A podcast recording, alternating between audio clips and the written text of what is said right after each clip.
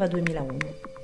Ognuno di noi ha un ricordo distinto e preciso del momento in cui è entrato in contatto con i fatti di Genova. Alcuni attraverso la televisione, alcuni sui libri e altri ancora mediante testimonianze dirette di chi era presente. Io mi ricordo bene come sono entrato in contatto con quei fatti, pur essendo una bambina, ovvero attraverso il TG della sera che mio padre guardava a cena, mentre commentava quello che stava succedendo. In quei giorni, man mano che la violenza aumentava, cresceva anche un silenzio incredulo davanti alle immagini che ci arrivavano. Era il silenzio di chi avrebbe avuto molto da dire, ma che rimaneva basito davanti a tanta violenza. Tuttavia, davanti a tutto quello che stava accadendo, mio padre non riusciva a mantenere un atteggiamento neutro. Si sentiva molto vicino a quello che stavano vivendo i manifestanti a Genova, sicuramente perché lui per primo sarebbe sceso in quelle piazze. Mio padre, almeno nei primi anni della mia vita, ha sempre avuto una grande influenza sulla mia conoscenza circa le tematiche politiche e sociali.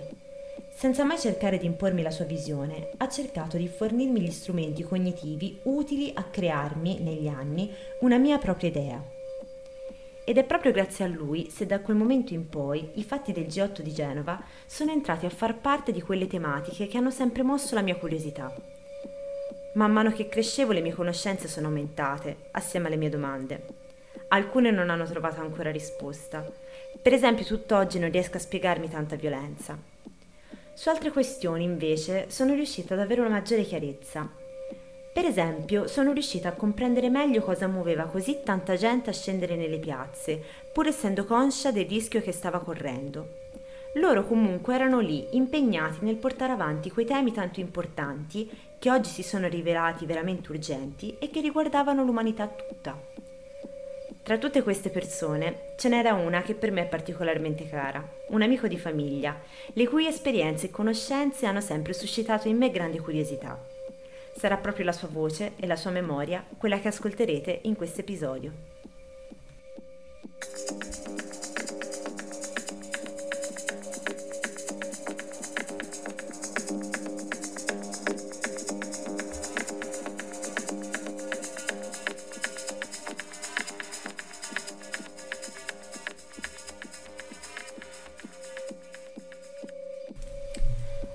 Fausto arriva a Genova la mattina di sabato 21 luglio, assieme a un piccolo gruppo rappresentante la nascente Emergency Firenze, unitasi alla CGL. La voglia di partecipare ad un evento come il G8 era alta. Erano gli anni successivi agli eventi di Seattle del 1999, quando, per la prima volta, aveva fatto la sua comparsa il movimento No Global inizialmente chiamato Popolo di Seattle, riprendendo il nome della città dove erano scoppiate le proteste durante la conferenza del World Trade Organization.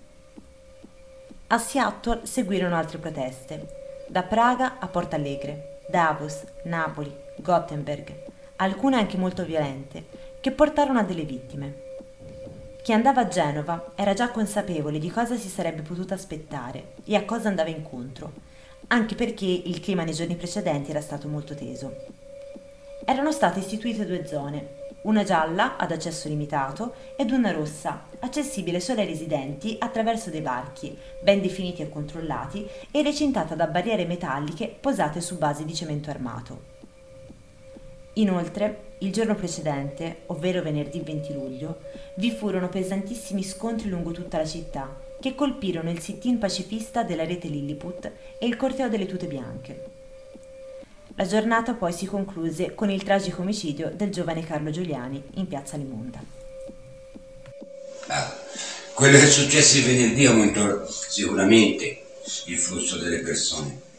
Già erano previste tante, ma i, i fatti di piazza Limonda sicuramente fecero da cassa di risonanza perché era indeciso o cosa fu la moda e li spinse ad andare. 300.000 persone si trovarono quel giorno a camminare per le strade di Genova. Il corteo del sabato, organizzato dal Genova Social Forum, doveva concludersi in piazza Galileo Ferraris, dove si sarebbe dovuto tenere il comizio finale di tutti i giorni di manifestazioni. Il percorso prevedeva che il corteo si sviluppasse sul lungomare di Corsa Italia, passando per tutta la città. All'inizio l'atmosfera era bellissima, All'inizio fu una festa, una cosa divertente, bella. Si sentiva una grande partecipazione da parte della gente. c'erano tantissime sigle, l'Arci Gay, la Fiomi, i sindacati di base, l'Arci, tutti, ma veramente tutti. E la gente, i genovesi, tutta alla finestra a salutare, un carnevale. E poi c'erano questi gruppi di musica brasiliana, le street band, le drag queen, eh, i giocolieri, un carnevale. I genovesi dalla finestra ci buttavano l'acqua perché era un caldo tremendo, buttavano da mangiare ed era anche tutto ben organizzato. C'erano i cordoni per fare in modo che il corteo non si ammazzasse, c'era un cordone sanitario che ti diceva quando aspettare, quando fare scorrere. Ero sorpreso. Guarda quante migliaia di persone, che organizzazioni, fino a quando non spessarono questa cosa.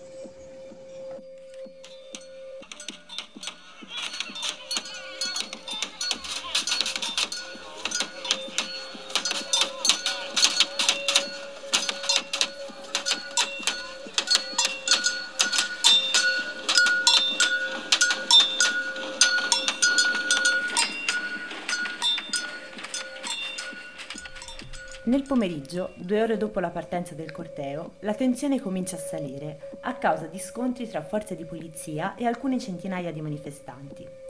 Il corteo continua a proseguire, seppur con delle deviazioni per evitare di entrare in contatto con gli scontri diretti. Ma ciò non bastò. Correvamo in Corso Italia, dalle stradine laterali che scendevano lungo, verso il lungomare genovese cominciarono a affollarsi gruppi di poliziotti in assetto antisommossa. Per ora il corteo era molto tranquillo e non era successo niente se non gli scontri in testa di cui noi avevamo soltanto sentore da voci riportate.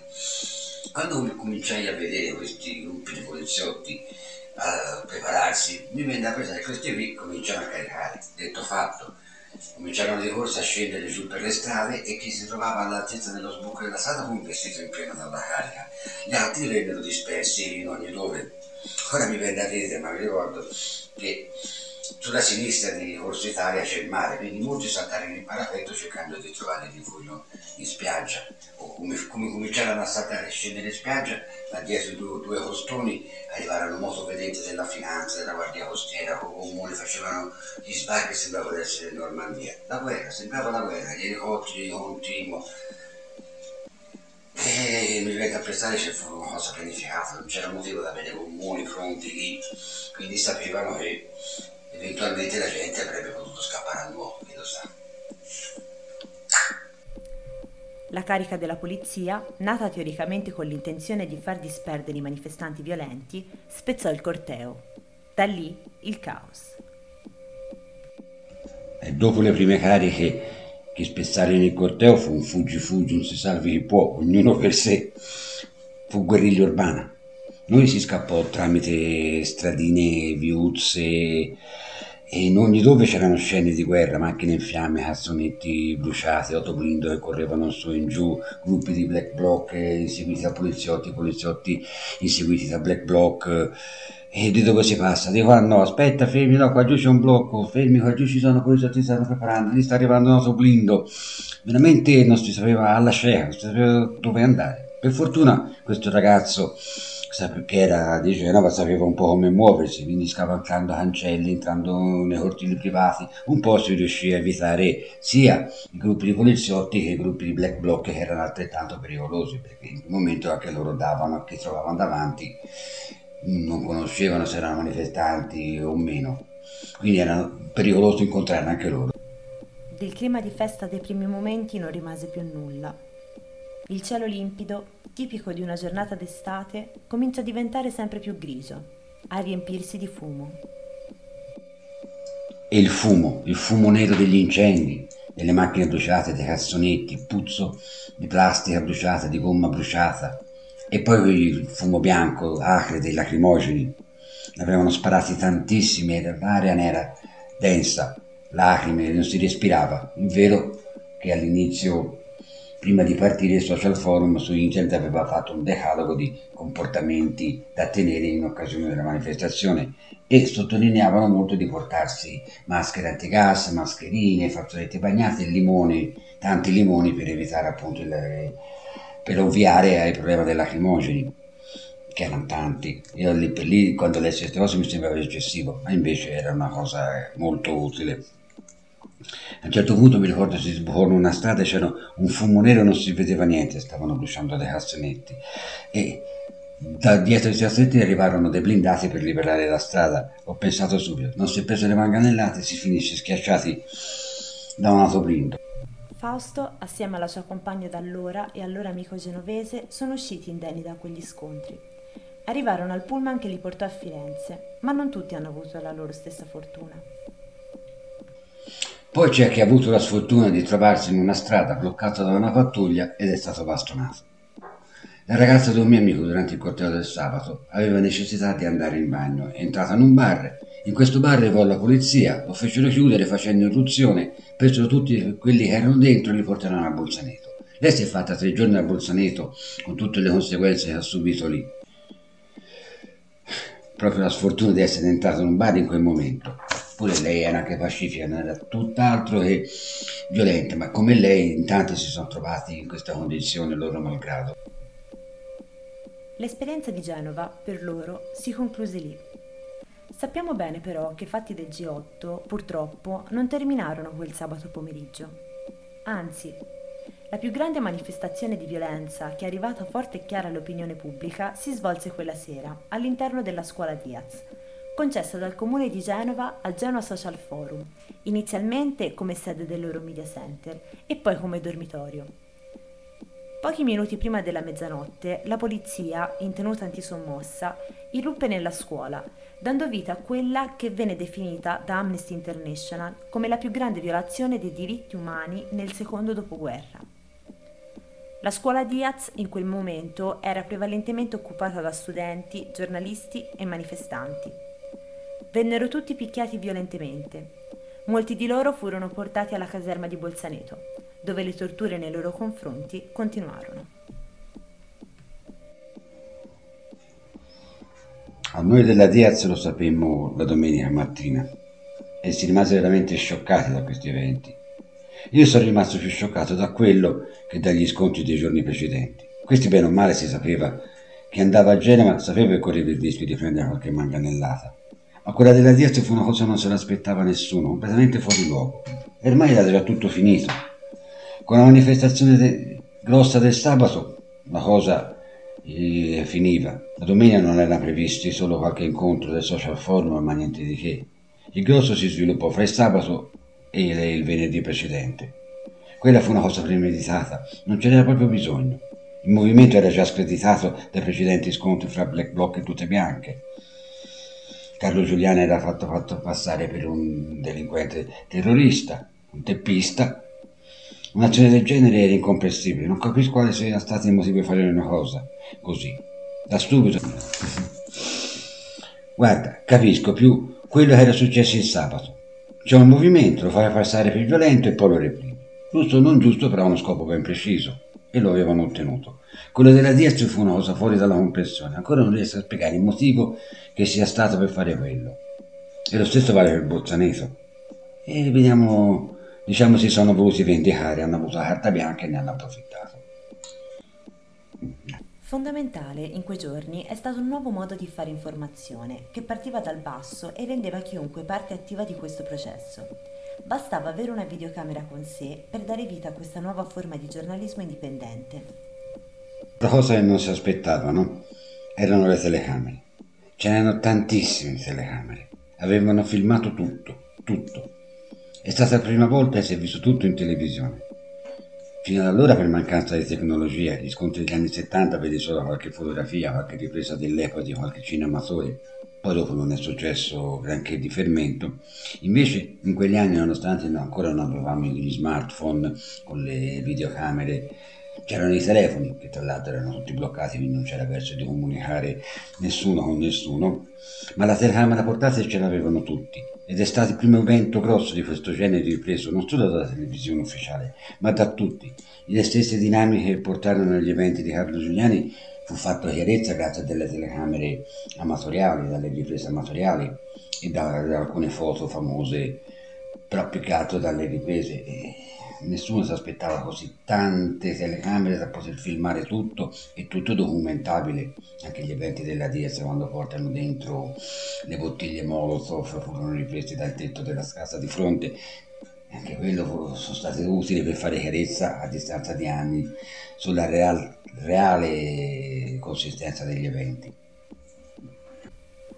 Attivisti, giornalisti e cittadini fotografarono e filmarono tutto quello che stava accadendo in quei giorni, permettendo a noi, che a Genova non c'eravamo, di avere una chiara testimonianza, senza filtri o mediazioni. Indie Media, Radio Gap e Media Center hanno svolto un ruolo fondamentale. Non solo hanno proposto un'informazione alternativa ai canali mainstream, come le grandi testate giornalistiche e televisive, ma sono diventati essi stessi la fonte principale a cui i media tradizionali si sono rivolti. Distinta, invece, è la memoria. Ognuno di noi ne conserva una personale, fatta di sensazioni ed emozioni che alle volte risultano anche difficili da spiegare a parole, da comprendere appieno se non si è vissuto simili momenti. E quando chiedo a Fausto quale sia la sua memoria di Genova, la risposta mi colpisce in pieno. Eh, il mio ricordo più forte, la sensazione, il mio ricordo più forte è quello dell'istinto di sopravvivenza. Questo dover stare attenti di continuo. E mi ricordo una banalità. Noi si arrivò a mezzogiorno e si mangiò in pullman un panino che ci eravamo portati da casa. Arrivò alla sera alle 7, alle 8, non ricordo bene l'orario, senza mangiare altro. Ma non si sentiva la fame, tanto era la tensione e l'adrenalina che ci aveva riempito Ora capisco cosa vuol dire quando uno è in guerra. L'istinto di sopravvivenza, sempre attenti, sempre vigili, sempre pronti ad evitare di andare nella via sbagliata, di girare nella strada errata, di incontrare la polizia, di incontrare i black bloc. Giri in un angolo e ti vedi un gruppo di poliziotti, che fanno questi? Si stanno preparando gli scudi, via via, questi caricano. Giravi dall'altra parte e vedevi i black bloc ti vedevano incontro Insomma, era tutto una stare attenti a evitare di prendere le manganellate, una sensazione di allerta continua. Si arrivò a casa la sera, a Firenze si mangiò addirittura la sera, ma non si sentiva detto, questa sensazione di fame, l'adrenalina ci aveva tenuti svegli e vigili tutto il giorno. Il 2001, come anno, viene ricordato per un altro grande evento, che spostò i riflettori dalla città di Genova ad un'altra, molto più grande, anch'essa vittima di uno scoppio di cruda violenza, ovvero New York. L'attentato dell'11 settembre ha attirato l'attenzione di tutti noi. Si trattava di qualcosa di inaspettato, di orrendo, che incuteva paura, poiché poteva colpire chiunque, in qualsiasi momento. E dopo l'11 settembre Emergency fece il boom, cominciò a diventare una cosa impegnativa. Io e la mia compagna da allora ne uscimmo perché non avevamo tempo da dedicare visto che ne richiedeva tanto anche perché fece il boom perché Emergency era l'unica associazione umanitaria che operava in Afghanistan in quel periodo. Tutto questo portò a mettere un po' in secondo piano i fatti di Genova che andarono un po' nel dimenticatoio e che si sono trascinati fino al Social Forum di Firenze del 2002 che fu la pietra tombale dei movimenti. Forse si stanno risvegliando appena adesso con Greta Thunberg e sull'ambientalismo, oppure Black, Ma- Black Lives Matter in America, ma per 15 anni c'è stato un piattume totale. Allora, questo piattume è stato sostenuto e spinto dalle autorità che aveva tutto l'interesse per far dimenticare il prima possibile i fatti di Genova e in quel periodo con l'11 settembre ci sono riusciti, poi dopo con i processi, con tanti eventi sono accaduti dopo, sono tornate a galla tutte e anche buona parte della verità, ma quei primi anni furono molto tenuti sotto silenzio, sono fatti passare sotto silenzio, l'attenzione era tutta concentrata sul terrorismo internazionale. Le parole di Fausto si collegano con la grande domanda che ha spinto il nostro lavoro ovvero comprendere se e come i fatti del G8 di Genova hanno un ascendente sulle giovani generazioni, se effettivamente costituiscono un precedente a cui guardare e da cui imparare. I movimenti di oggi richiedono più attivismo. A Genova bastava la militanza, di attivismo c'era da fare poco. L'unico attivismo era quello di boicottare certi marchi, non comprare certi prodotti, erano più velleità, erano cose che facevano in pochi. L'attivismo che c'è adesso invece è una cosa che ognuno di noi può fare, ti dà tante cose più pratiche per essere più impegnato, fare la differenziata, chiudere l'acqua mentre fai la doccia, insomma tutte piccole cose, tutti piccoli gesti che ti fanno partecipare attivamente. Genova era una cosa ideologica, però ecco, come numeri e portata di interesse mediatico sulla grande massa si avvicina il movimento ecologista un po' a quello di Genova, ma non è l'eredità di Genova. Secondo me Genova purtroppo non lascia eredità. Io sono Rachele ed avete ascoltato Fumo, un podcast di Marzia, Marta, Rachele e Luigia, studentesse del corso di laurea magistrale Compass all'Alma Mater Studiorum di Bologna.